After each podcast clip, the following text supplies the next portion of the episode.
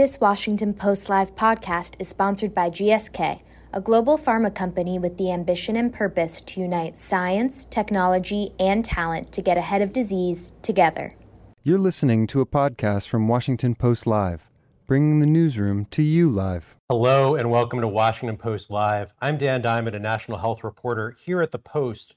Today, we're looking at health equity and the lessons learned during the pandemic, or perhaps not learned. First, Dr. Mark Ghaly, California's Health and Human Services Director, joins us. Dr. Ghaly, welcome to Washington Post Live. Hey, Dan, thanks for having me this morning. Dr. Ghaly, I'd like to begin with President Biden's recent comments saying that the pandemic is over. To be fair, he said that while we have a problem with COVID, the pandemic is, quote, over. With more than 400 deaths per day still linked to COVID, do you believe that the pandemic is over? Well, I've certainly over the last two and a half years been humbled by any predictions of where we are. We know that COVID is a swirly virus that uh, mutates for a living, and certainly, even though the current situation is better than it had been in recent months, certainly over the past couple of years, we remain prepared in California and I hope across the nation for what could come next. So, in, in many ways, us, we in the public health community are uh, preparing for uh, uh, you, you, know changes changes to come as we've seen other times. Uh, you know, the past couple years, fall and winter surges. So, certainly something that continues to be on our mind. From a public health perspective, though, does the president's statement help you and your team? Does it help you convince more Californians to get vaccinated? When the president says that the pandemic is, quote, over? Well, I, you know, at other times with other infectious diseases, whether you think we're in the middle of an increased surge, whether it's flu or other things, we always are working hard to make sure that Californians here in California are protecting themselves. So getting boosted still a top priority, especially given that we now have boosters that protect against the current circulating variants. So, uh, you know, certainly having statements that uh, uh, may, may, persuade people one way or the other to get uh, protected, you, you, know, can help, can can harm the efforts. But our sort of key message is we have valuable tools that are going to protect us, and we're encouraging Californians to still go out and get boosted today. If you're watching this program, remember you can always contribute and ask questions by tweeting at Post Live. That's at Post Live. Dr. Ghaly, I'd like to go back to what you just said about having the tools available to fight the pandemic. We've reported in the Post, others have looked at the fallout from President Biden's statement that the pandemic is over, the continued resistance on Capitol Hill, led by Republicans, for more funding for COVID response. The White House has wanted more than $20 billion to keep mm-hmm. funding its response for more vaccines, tools, uh, and so on. How important is that funding to what you're doing in California?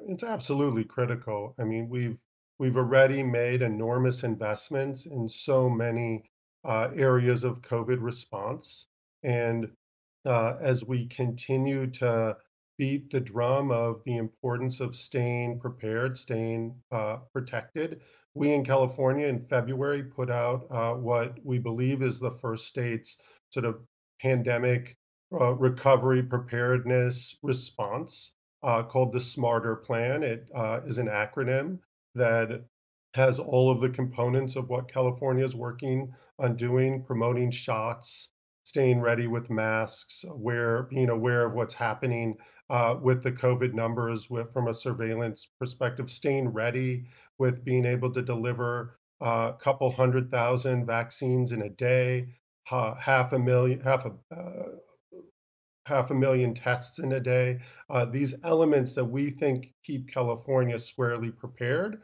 for what could happen.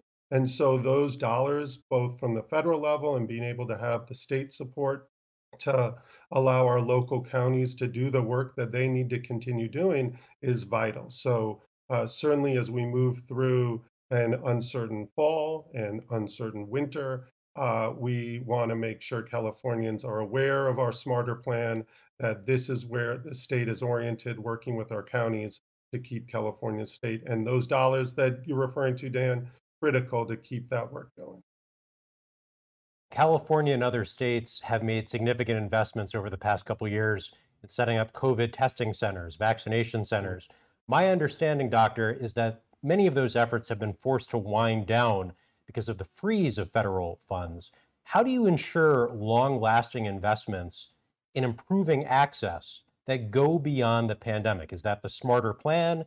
Is there more that needs to be done? What are the lessons from California?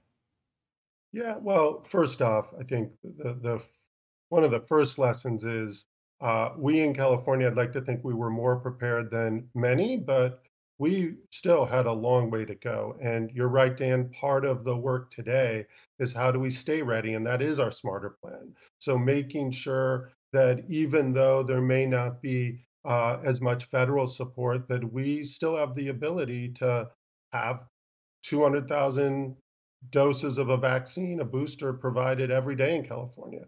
Having that sort of infrastructure remain set up either through specialized test or uh, vaccine sites, testing sites, sites in the case of testing, or really having built that infrastructure into the core of our healthcare delivery system, our public health system. That has been the approach. So, our hope has been that the investments in today's need around COVID have allowed us to make strengthen the foundation to do same sorts of activities, whether it's COVID in a case of another surge, uh, flu, uh, uh, mpox, it doesn't really matter. Having the infrastructure built because of the COVID investments has been a key strategy for California. You've mentioned several times, Doctor, the booster shots, and federal officials recently authorized new reformulated booster shots that better target Omicron and its subvariants. What are you seeing in terms of demand in California for these booster shots? How are you making sure that your residents are not only aware of the shots, but actually going out and getting them? Well, you know, for for so much of the vaccine campaign in particular, it's been about uh, using our uh, connections to community. Uh, we've talked a lot in our conversation on equity in this pandemic about the building up of community based organizations, trusted men- messengers, working with those anchor faith based institutions, uh, certainly across the state, and ensuring that we in California continue to support and fund those entities in addition to federally qualified health centers and community clinics so that the message isn't just coming from officials at a state or a county level, but really from those who meet communities where they are every single day, those providers in the community, health workers, promotoras, trusted uh, uh, members of churches and other faith-based institutions. So that work continues in California in deep and real ways so that we have the best chance of getting as many Californians who can benefit from boosters in the case of boosters and other doses if if needed in the future, um, actually have the access to the information and um, access to people who uh, they trust and believe in. There has been a fair amount of vaccine hesitancy over the past few years. I'm curious what the folks on the front lines, these people in churches, in the communities, what they are encountering at this point with booster uptake and how you are arming them with, say, messages that will convince holdouts. Nationally, about two thirds of Americans have yet to get a single booster shot. Now there are new booster shots, and the uptake, in my understanding, has lagged behind. So, what are you giving the folks on the front lines who aren't health experts but are encountering uh, community questions about why the booster shot is necessary? Well, I, I think a, a, number of things. First, um, clear, simple data and information about the impact that these boosters can make, what uh, we in California update on a regular basis, what the different impact, whether it's uh, becoming infected, becoming hospitalized, or God forbid, dying from COVID, what the difference is between somebody who's been uh, uh, immunized, vaccinated versus those who haven't. So, updating that information, making sure that we use the benefit of now many, many months, millions of people around the globe being vaccinated safely and sharing that information. But there is no doubt we still have a huge mountain to climb when it comes to building trust around these messages, uh, uh, creating uh, reasons to uh, give up your current hesitancy. And we know that for so many communities, they come by that very honestly, right? Decades, centuries of uh, uh, structural forces that uh, don't always create a safe, trusting place. And you don't overcome that in a matter of weeks or months. It takes a long time. So we are certainly doing what we can, but also are humble in the face of what we know is a real sense of lack of trust of the information that uh, many of us in the public health science community uh, wholeheartedly believe. Maybe one more booster question, which is Are these boosters arriving too late? They target Omicron and its subvariants, which raged last winter and some months ago. They're not targeted necessarily to the variants we might see this winter. So, doctor, the timing of the boosters, is it optimal or suboptimal? Well, I think in this uh, world of developing uh, uh, science so quickly, developing these tools so quickly, uh, having the assurances that they're safe and effective, I think uh, we have institutions, they become available when they're available. And in many ways, Dan, your question uh, may be best answered in a few months when we see if the threat of the certain variants that we are protected against by these boosters uh, really rear their head and create the kind of surge that some people fear could happen.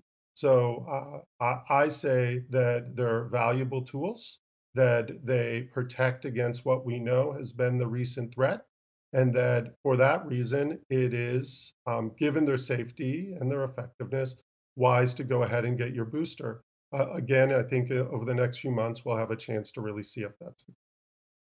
A reminder that if you're watching and have a question for Dr. Ghaly, you can go on Twitter and tag Post Live. Doctor, I'd like to pivot to inequality. California, state with the biggest economy, and is one of, if not the most progressive states in our union, and yet it is also one of the most unequal.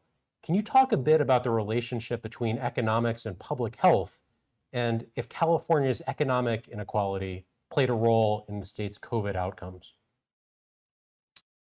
Well, I, I mean, certainly California, uh, uh, the, the, economic inequality that we see in certain parts of our state create uh, living conditions that were not optimal for uh, protecting yourself against the virus. Crowded living conditions.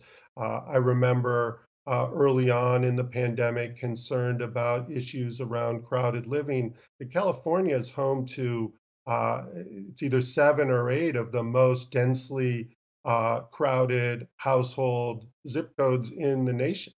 Um, what that means is that you have people uh, living in single room dwellings, uh, many people sharing small dwellings, and that that is not optimal for the spread of an aerosolized airborne illness like COVID is.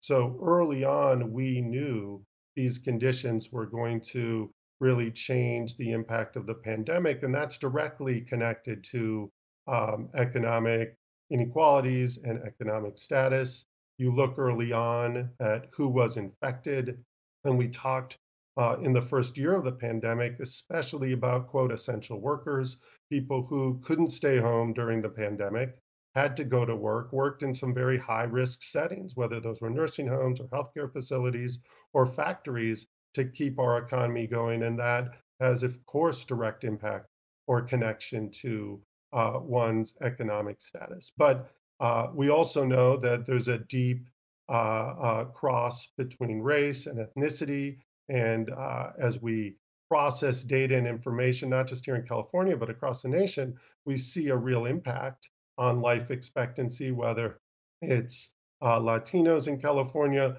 losing over five years of life expectancy between 2019 and 2021. Uh, similarly, Blacks in California, three and a half years, uh, and, and, Asians, a full three years of life expectancy. So uh, that isn't just uh, an economic issue we believe also is connected to those racial ethnic disparities that we're mm. uh, knowledgeable of, but have a lot of work to do to really ameliorate and improve. Doctor, the federal government has declared a public health emergency for COVID. That allows for more flexibility in the response, more funding, but there could be significant fallout for the US health system and your state when the public health emergency ends. The Urban Institute, for instance, has estimated that as many as 15 million people might end up losing Medicaid coverage at the end of the public health emergency. How do you ensure that there isn't more churn, more consequences for the most vulnerable people when the public health emergency ends? Well, Dan, this is a real concern. And I think at this point, uh, we in California, and I'm really proud of our teams within the agency. I have the privilege of running a number of departments, including our health exchange, uh, covered California, involved in exactly answering exactly this question. What are we doing to equip our population? We have uh, over 14 million Californians currently in our Medicaid program called Medi-Cal. Uh, we aren't exactly certain, but believe uh, two to three million are vulnerable to lose that Medicaid coverage at the end of the public health emergency. And so we have put in lots of plans, made investments in uh, our county infrastructure to be able to support Californians with ensuring that they learn of their eligibility for Medicaid after the public health emergency ends and understanding that if they are no longer eligible, that there is an opportunity in our health exchange to remain covered. So lots of good legislation in the last two years addressing this issue, investments of real dollars in the infrastructure, and then creating plans to avoid exactly that churn that you're mentioning, Dan, to ensure that people don't lose the coverage that we know was vital during COVID and is going to be very, very critical for us to keep uh, uh, working on health equity and closing disparities. Maybe a final question or two. You mentioned monkeypox, you called it mpox uh, earlier. That virus spread more quickly than many experts were expecting. There are now more than 20,000 Americans infected. Do you think, doctor, that the response to monkeypox, which has been criticized for being slow and lumbering, especially on the federal level, shows that the lessons from the COVID pandemic haven't been fully implemented? Well, I mean, there's always room for improvement. And I would say some of the lessons that we experienced, frankly, they're, they're, uh, when you're actively implementing those changes, it's hard just to say that they're learned lessons, but honestly, some of the uh, learnings from the uh, evolving COVID uh, response playbook helped California with our MPOX uh, uh, strategies as well. But yes, of course, there's challenges on vaccination, uh, a mismatch between supply and demand, being clear about who the most vulnerable groups are, and uh, how to ensure that the messages are clear in those communities first and foremost. So, again, I would say that the MPOX response in California uh, uh, uh, integrated a lot of what we learned from COVID, but still not um, fast enough, still not focused enough and we always will look for chances to improve as we move forward. Last question, Doctor. How worried are you about a bad COVID surge this winter? Scale of 1 to 10, 15 seconds. Uh, I'm going to go with a solid five because I think we don't quite know yet. But that's why California's Smarter Plan is, you, you know, in, out there sort of supported across our state to make sure that we're ready for whatever this virus throws our way. Okay. Well, Dr. Ghaly, thanks so much for that. Thank you for the uh, very interesting visual behind you. I don't know who painted those those paintings or, or drawings, but uh, it, it is a colorful background. Thank you so much for joining us at Washington Post Live. Yeah. Uh, uh, my four kids will be happy to know you noticed them, but uh, they're the artists. Thanks a lot for having me, Dan if we had more time, I would have asked a few questions about those drawings. Please stay with us for the next segment of this conversation. We'll be joined by Dr. Kizzy Corbett, one of the researchers behind the coronavirus vaccines. The following segment was produced and paid for by a Washington Post Live event sponsor. The Washington Post newsroom was not involved in the production of this content. Hi, I'm Kathleen Koch. When it comes to health equity, one area where we're seeing increasing disparity is in adult vaccinations. Rates were already low before the pandemic, but they've dropped by double digits since 2019, with the greatest decreases among Black and Hispanic populations. Here to talk about how to reverse that trend are Judy Stewart, Senior Vice President and Head of U.S. Vaccines at GSK, where she leads a team of 800 people. Judy is responsible for U.S. commercialization efforts for a portfolio of 17 brands with a collective goal of increasing immunization rates and vaccinating more than 300 million Americans over the next five years. She's also a member of the Vaccines Investment Board that globally decides R&D priorities and investment. And also with us is Dr. Kelly Moore. She is president and CEO of immunize.org. It's a leading nonprofit organization focused on immunization education for healthcare professionals, as well as advocacy for immunization policies that remove barriers to vaccination for all. Uh, Dr. Moore is an immunization and policy advisor to the World Health Organization. She was also a part of the CDC's frontline response to 9 11 and the anthrax attacks and served on its advisory committee on immunization practices. So, thank you both for joining us today. Thank you. Good to be here. Dr. Moore, what lessons has the public health community learned from COVID 19 that can help address that, that gap that I described uh, when it comes to routine immunization rates? Well, uh, first of all, we've learned what is possible when you're adequately funded. And certainly, we hope that we can translate some of the lessons we've learned with our resources from COVID 19 to our routine vaccination programs. Timely data and the investment it took to create timely information for public health has been invaluable to us and really a critical part of our success in reaching vulnerable populations, especially those who were falling behind, because we could see quickly which groups were falling behind. Then we had resources to go and meet with leaders from those communities, trusted partners with those communities to understand their needs and the barriers they were facing so that we could then go about addressing them together with the community. Um, in addition, we also addressed out of pocket expense. There was no charge for COVID 19 vaccines for anyone. And we addressed convenient access. Remote populations got vaccines at a time and place that were convenient for them.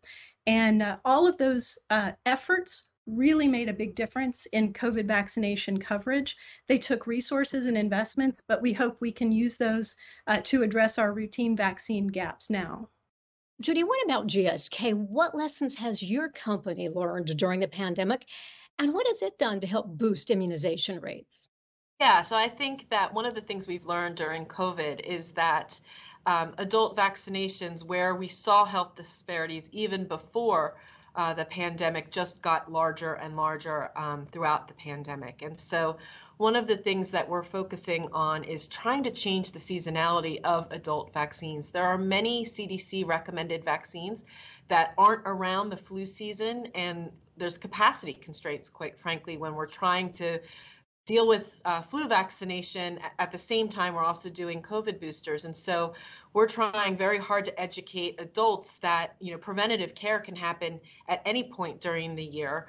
Uh, so for things like a hepatitis vaccine or a, a tdap booster or a shingles vaccine you can really be doing that outside of the flu season um, so that you're pre- preventing um, you know diseases but not during the flu season um, so that we can help with the capacity constraints. And then I think the other thing that we're really focused on and trying to dial up the education around is just how important data transparency is.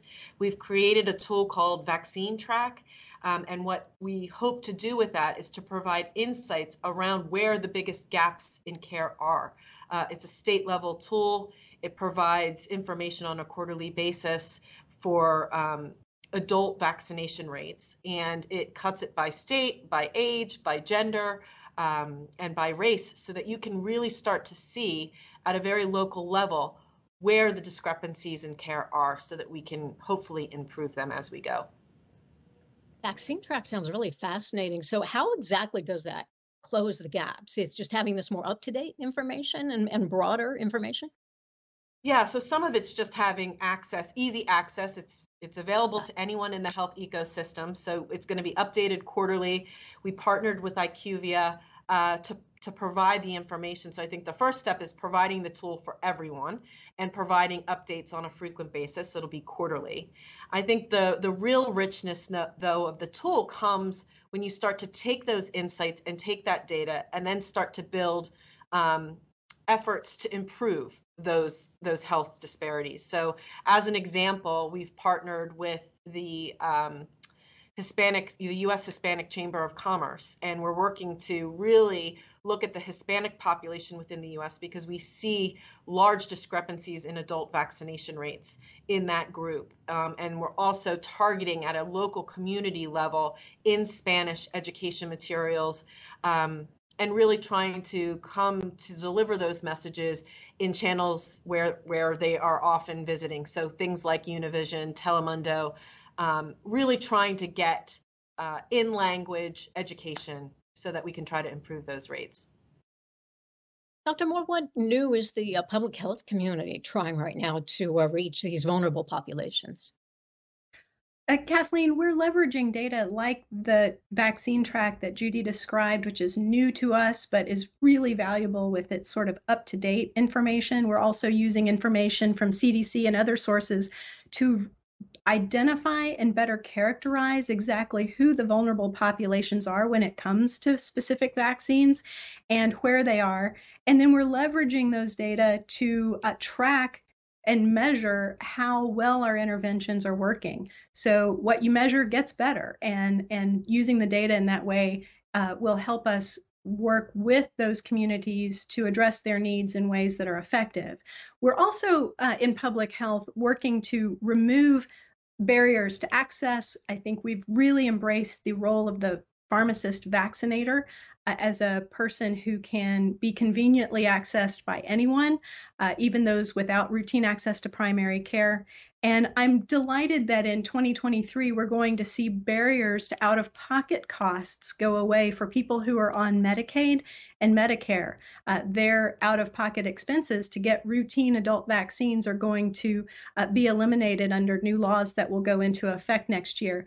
And that will give us more opportunities to address the needs of vulnerable communities as well.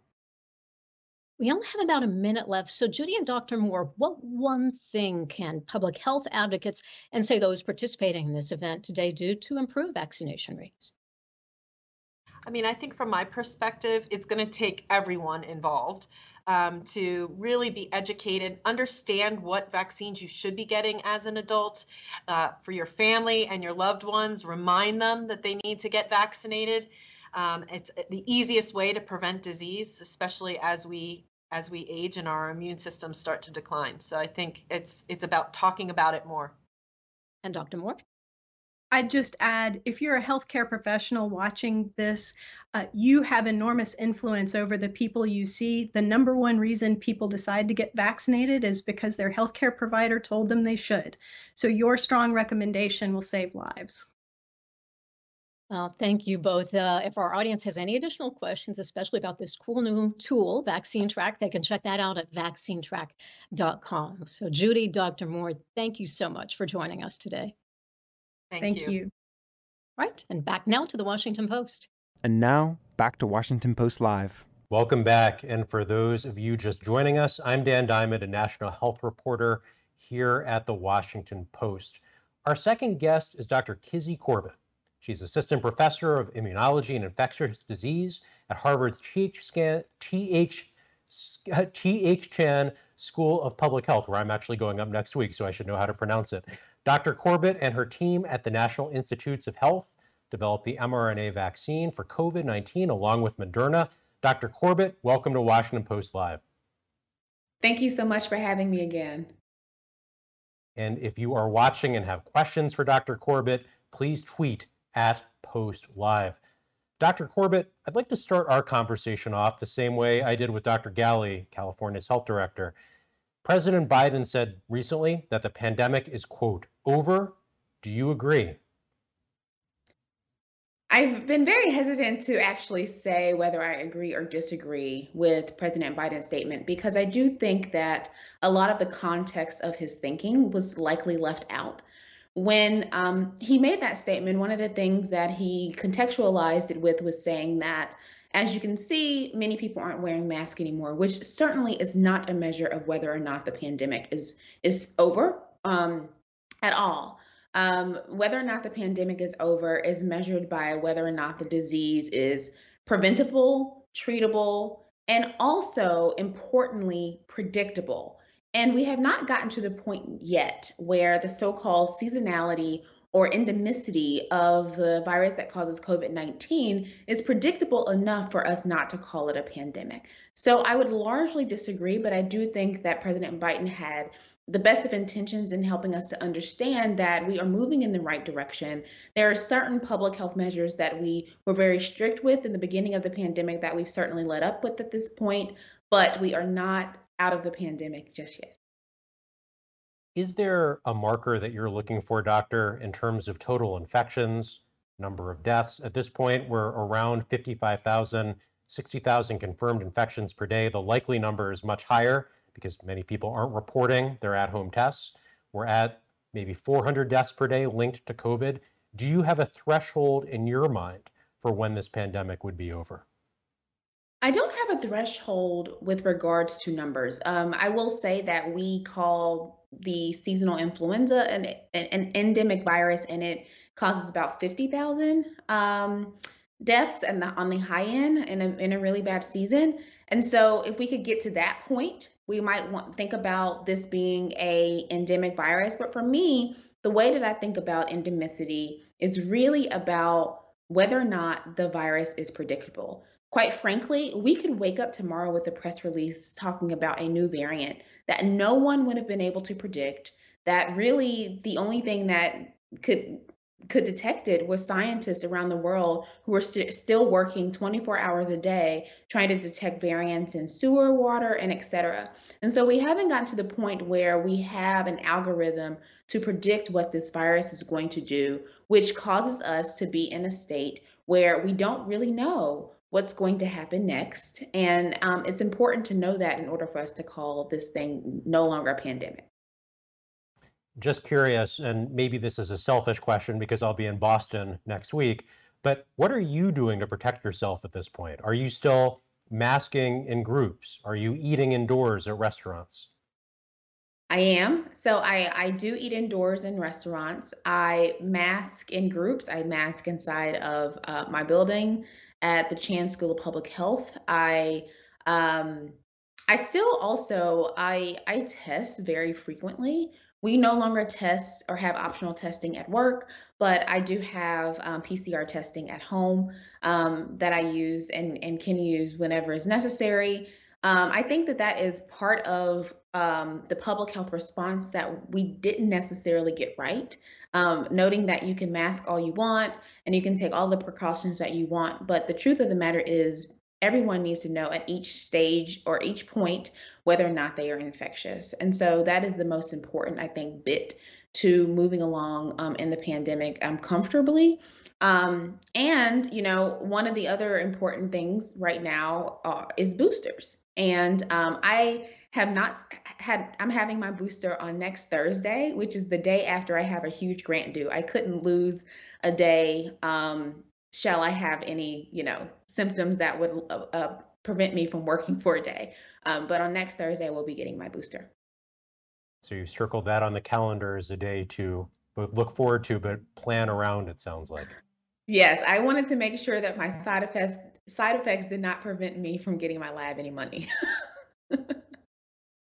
It's important to know where the vaccine fits in in our day. I, I, would like to talk about the current vaccination campaign, but first, for folks who might not know your story and your role, maybe we can go back in time for a moment.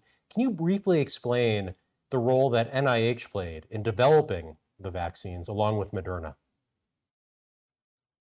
Sure. Uh, the NIH, along with other collaborators, so we collaborated with um, Andrew Ward's laboratory at Scripps, Jason McLellan's laboratory, which was then at Dartmouth, but is now at the University of Texas, Austin, to um, understand how to make uh, vaccines for coronaviruses in general, really focusing on the MERS coronavirus, which was at the point of which I got to the NIH in 2014, the one that was most prevalent and also the one that was most scary.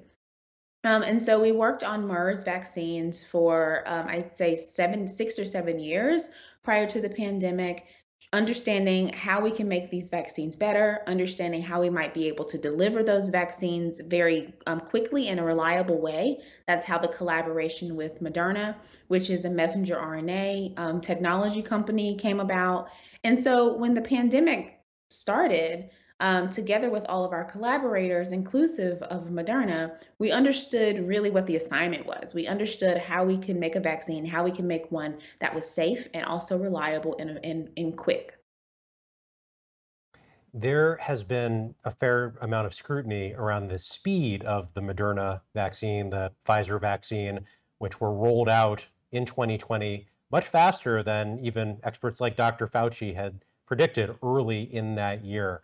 Now, you don't call it vaccine hesitancy, you call it vaccine inquisitiveness, but there's been vaccine inquisitiveness around that speed. And some folks have said they don't feel comfortable with the pace of the vaccines. How would you address that?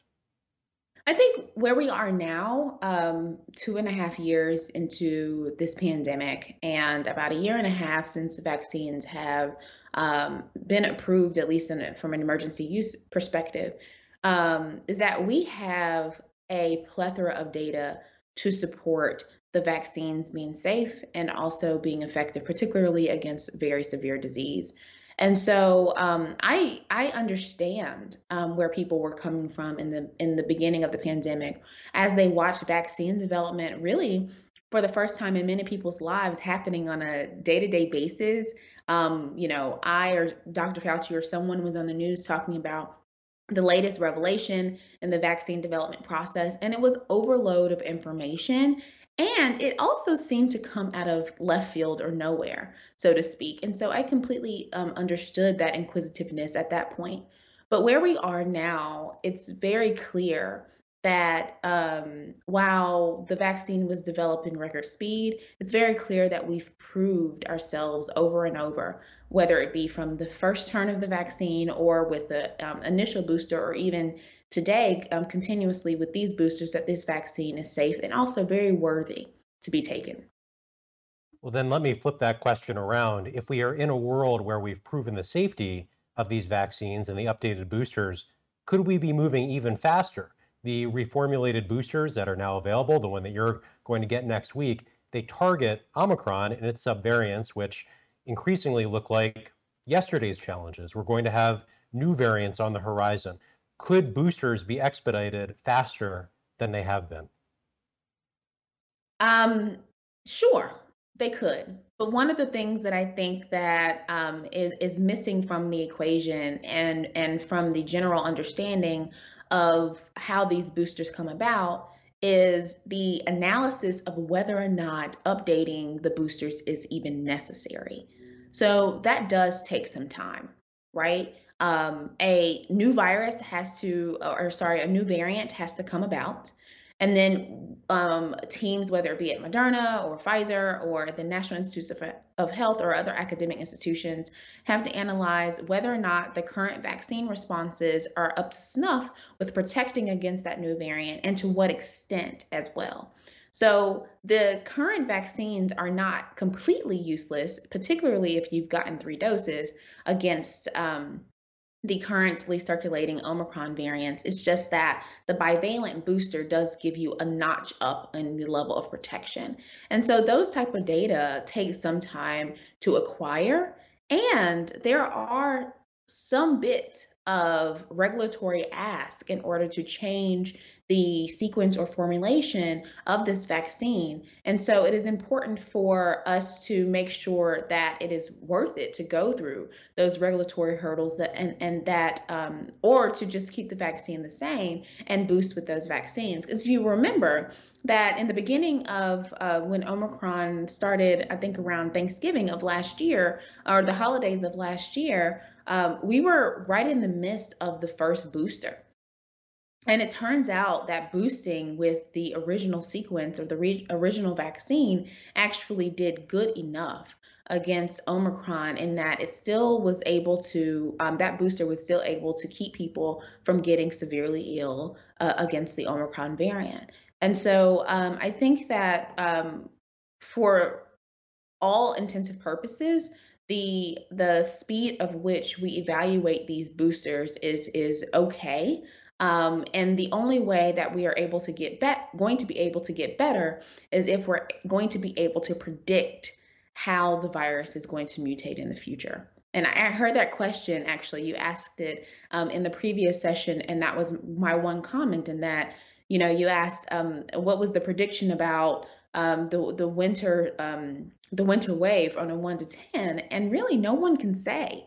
And and for me, from my perspective, that is essentially why we are still in a pandemic until we can say it's going to be a four this winter or a ten even this winter. Then we are still in a pandemic, and that is also what keeps the lag time um, with the developing the boosters a little bit slower than some might want.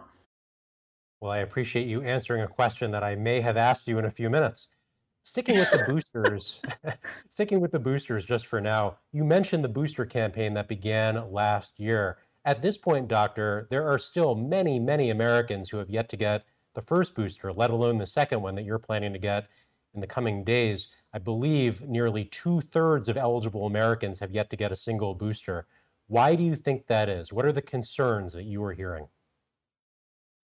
I think that people really have pandemic exhaustion quite frankly. I think that it is um, if, if even if you look at the numbers of the the amount of people who um, go and get their flu shot every year, those numbers are or adults really. Um, those numbers are dismal, and so um, we are facing this eh, this level of exhaustion that is very hard to come by, even if it is not about vaccine inquisitiveness or, or hesitancy, um, so to speak. People really don't necessarily think that um, the risk is high enough for them to continue to go get boosters, which is at this point um, seemingly has been, um, you know, as close to every six months, which is a lot for many people.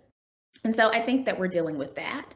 I think that um, the the level of intensity around um, convincing people or educating people around the vaccines that we had very early on because of the intensity of the pandemic um, was was higher. And so there was was some level of you know making sure that people knew about the, the vaccine so that they could go make their educated decision whether or not they would get it these boosters come on board and many people don't even necessarily know enough information to make an educated decision um, I, I, think that we haven't necessarily, and, and I'm included, quite frankly. Um, you can blame Harvard and my new job for that, but um, I, I, think we haven't necessarily educated and kept the conversation going with people in the most diligent um, manner in order to really help them to continue to be abreast of whether they want to be boosted or not. So you're, you're saying we can blame you, Dr. Corbett, for vaccine uptake delays? Is that what I'm hearing? So I'm saying that it is. I'm saying that it is very hard to uh, start a lab, but then also to communicate with the general public day in and day out about the necessities of um, boosters or any other vaccines. Like right now, I want to even scream from mountaintops, seeing what the flu season is probably going to do, that people should also be getting their flu shots. Um, you know, and but but those that kind of messaging um, takes time, and I have now have a lab to run that that is also taking a bulk of time as well.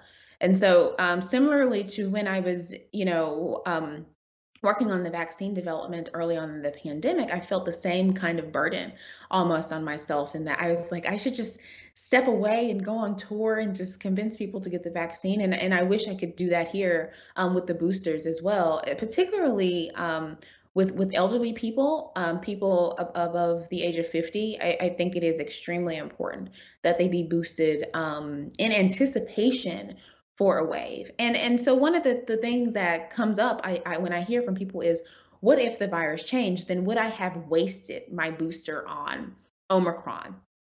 And absolutely not. The the type of response that is generated from these boosters um, will likely, because of the breadth of it, will likely to some extent target any sort of SARS-CoV-2 variant that might come along, you know, um, and so it is very important for you to get boosted in the now without worrying about how that might be wasted in the future. You mentioned that part of you wished you could just go on tour to encourage vaccine uptake. If you were in charge of the vaccination campaigns right now, are there other tactics that you'd like to see, particularly in reaching out to communities of color that have at times lagged behind? In vaccine uptake? I think that um, we certainly do not use social media enough. I think that the times have, have changed and the way that we get information to people has certainly changed. I, I think I, I, read something um, recently about you know the the number of people who get their news from Instagram as opposed to you know their daily nighttime CNN slot for example. And so we we really have to change the way that we reach out to people. We also have to change the face of those that are reaching out. I think that um, I was a very I was very meaningful in the early parts of the pandemic because I um, I looked like people who were most hesitant uh, many times around getting the vaccine, and so that is important as well. And also, I think that um, you know I think that we have to start to bundle vaccine education together and what we're doing now is we we kind of single out vaccine education on a very um, virus to virus or um, a pathogen to pathogen level. And so you'll talk to el- elderly people about their shingles vaccine, but you'll skip that, oh, yeah, you should get your flu vaccine. And then you should also get your co- uh, COVID 19 vaccine. And all, for all intents and purposes, right? Obviously, all vaccine technology is different. Um, and they've been de- developed in very different ways. But vaccines train your immune system to protect you against whatever pathogen it is. And so, to having a very broad view of vaccines and giving people that very broad broad view continuously will help them to understand that um, and and also help them to start to build a little bit of trust in the system that regulates vaccines and approves vaccines so that when a vaccine for pathogen x comes about you know in five years no one is going about the questioning in the same way, but rather saying, look, I know that these steps were taken and because for the last five years, I've been getting my updates on these vaccines, I can trust this and I'm going to get vaccinated. We're really going to have to move people into a more educated position. And, you know, I'm I'm not an expert on these kinds of things, but I do know that these are some of the tactics that w- worked um, for me um, and, and have been very helpful. Last question. You've mentioned some of the challenges in convincing folks to get vaccines, not just for COVID, but beyond. Are you surprised by the ongoing politicization around COVID, or does that make sense to you given how heated and exhausted uh, the rhetoric has been? Um, I'm not surprised at all. Um, I think that the times that we are in, everything um, comes with some bit of political slant. And um, and so we, we we generally have to just accept that to some extent and and hope that we can as scientists and as public health practitioners and medical doctors and et cetera um, vaccine advocates um, really take on a neutral database view to um, uh, to tone out um, the politics of it all but I, I'm not I'm not surprised and and quite frankly um, I'm pretty sure that it's not going to go away. If anything, it's going to um, continue to to to get bigger as we think about um, changes to science policy, changes and um, um, changes in the way that vaccines are are made, and uh, you know different technologies that are going to start to come on board in you know the next five or ten years. Um, we are just going to have to be very diligent about tackling tackling it from a data driven perspective. Yes, the politics of public health have gotten ever more complicated. We are out of time, Dr. Corbett, so we'll have to leave it there. Thank you so much for joining Washington Post Live.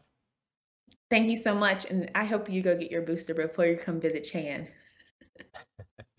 I don't think it's going to be in the cards scheduling wise, but uh, I'm looking forward to the TH, uh, TH Chan School of Public Health and my Harvard visit next week. Thanks again, Dr. Corbett.